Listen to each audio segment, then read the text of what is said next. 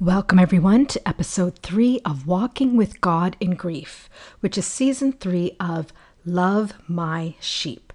I am your host, Miss Lydia. This episode is a focus on denial in our walk with God in grief. Sadly, this aspect is paramount and something I could not quite understand until I examined my areas of denial to see how broad denial is. We know that biblically we need to deny ourselves.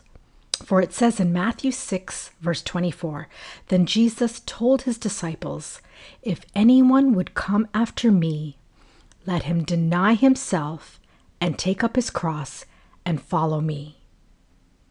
But that does not mean we do not acknowledge our trials and tribulations, which even God's word acknowledges as grief but we do it to emanate the glory of God. Let me read 1 Peter 1, verses 3 to 9. Blessed be the God and Father of our Lord Jesus Christ. According to his great mercy, he has caused us to be born again to a living hope through the resurrection of Jesus Christ from the dead, to an inheritance that is imperishable, undefiled, and unfading, kept in heaven for you who by God's power are being guarded through faith for a salvation ready to be revealed in the last time.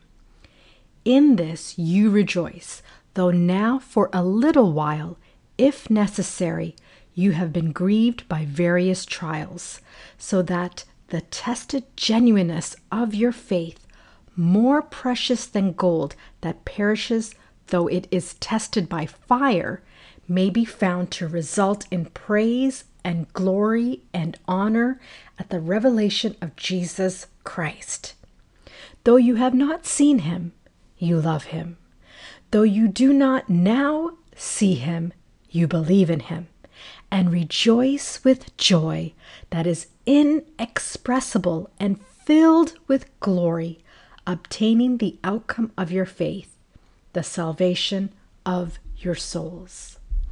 I had spoken about the loss of my dad many times in this podcast and also conversationally with people, but I have hardly spoken about my hardest loss of a loved one, and that is the loss of one of my best friends, Nadine.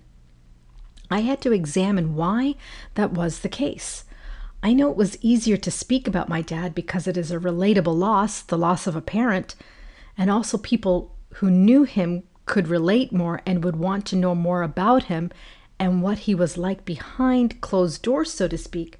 However, with Nadine, I did not have many encounters with people who had lost one of their best friends to even find that discussion relatable. Also, people did not ask many questions about her when they learned about that loss. So I did not bring it up as I never felt I was in a comfortable space to do so. I quickly realized after examining that that I never had a safe space to talk about her, the loss, or that grief journey, and it was just one between God and myself. So, how do I feel about that? Truthfully, most of the time, I am okay with it, as I know the safest place to pour out our hearts is in the presence of God. But also, I would love to talk about her, our relationship, and not diminish my regrets or the value of that bond. After all, it is a part of her legacy. I wonder if there are people who go through losses and don't talk about them because they too feel their losses are not relatable with the company they keep. Have you gone through a loss and not talked about it because you figure people don't care? Or have you felt you did not have a safe space? Or maybe you cannot articulate your feelings to express them. So, this comes to today's topic of denial.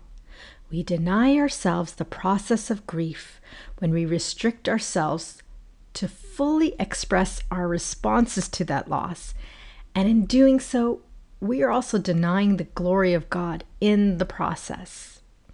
It may not be a loss of life. Maybe it is a financial loss from a bad investment or a promotion that went to someone else. Maybe you moved away to a place you did not want to relocate to or are in the process of relocating. Change is hard, especially when it is a change we did not choose or expect. Are there griefs you have gone through but never truly expressed how you felt, so you were unable to purge your heart from the pain? But more importantly, did you miss out on an opportunity to gladly glory in that infirmity in the like manner of Paul, so that the power of Christ could rest upon you in that situation? I know I did. When we deny our process of any kind of grief, we are also denying the glory of God by our lack of faith. Let's look at Romans 5, verses 1 to 5. Therefore, since we have been justified by faith, we have peace with God through our Lord Jesus Christ. Through him, we have also obtained access by faith into this grace in which we stand, and we rejoice in hope of the glory of God. Not only that, but we rejoice in our sufferings, knowing that suffering produces endurance, and endurance produces character, and character produces hope, and hope does not put us to shame because God's love has been poured into our hearts through the Holy Spirit who has been given to us. Okay, so how about we summarize those verses, but beginning from verse 5 and work our way back to verse 1.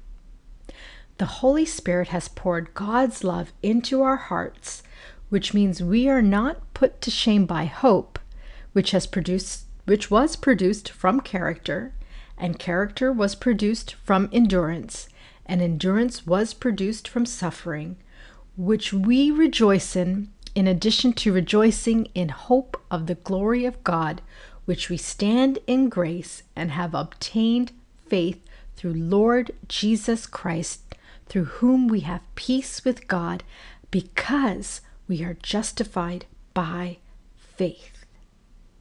It looks different reading it backwards, as instead of starting with faith to magnify the process, we trace back the process with the love of God to see where it starts.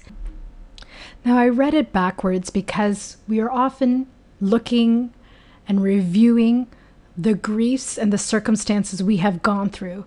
Sometimes it's hard to trace back the steps, but it's important to trace it back to see where was it that we missed it? Where did we veer off? Where did we miss the goal? And sometimes we need to be reminded that it starts with our faith. In the last episode, I had spoken on how Jesus stretched Peter's faith with Peter's desire to walk towards Jesus. And Jesus knew Peter would be distracted, that he would sink a little, but that he would turn his eyes back to Jesus and his faith would be restored. So, what process of grief did you not fully examine to see where you possibly denied the glory of God? And was it because you could not see it, or that your goal was not to glory in it, but to get past it and out of it? God wastes nothing. and It is never too late for him to be glorified to testify of the griefs of your former sufferings for his glory. Let me pray. Gracious Heavenly Father, how hallowed is thy name and thy nature. As you are hallowed, so are your ways. May we not neglect any situation you give us for your glory. May we not try to examine our situations in the natural, but surrender our circumstances and our emotional responses and opinions to you, so we will not do anything we consider wise in our own eyes. Father God, you are not a waster in anything. We are your investment, and therefore may we bless you with every aspect of our lives, the valleys and the mountains, as you have blessed us with both. Father God, may we not deny your glory, especially when we cannot see it or understand how you could be glorified in a circumstance we are not enjoying or understanding. Help us to know that it is not about us. It never is, and it is always about you. But in that reality, it does not diminish our value or our worth. You love us and you want us in your kingdom forevermore. So may we understand that this eh, is not an easy journey, but you are walking with us and you did not call us to be comfortable, but to be obedient. Father God, show us how to deny ourselves without denying your glory. Stretch our faith and may we see that you are stretching it in directions unimaginable, but with a love unfathomable, as you never fail us nor forsake us. May we not fail you in trusting you in all our circumstances, regardless of our assessment of them. Lord, you have called us to be a peculiar people, and often that is within your own family. We are all different, but we have the same goal. Help us to run this race together and to know that it is not a competition for a perishable crown, but a race to obtain the imperishable crown that you reserve for all those who love you. And therefore, there isn't only one winner. However, when we do not love our neighbor as ourselves, which is to be fully devoted to loving you, heart, soul, and mind, then we are failing in the race. Father God, thank you for guiding us. Thank you for walking with us, even when we fail to see you and seek you. Forgive us for our shortcomings and encourage our hunger and desire for more of you even with this episode, when you pressed it upon my heart to speak on denial, I did not know this was the direction you would take me in. I pray that you will continue to use this platform to speak to your people, to edify us, to comfort us, to encourage us, and to heal us.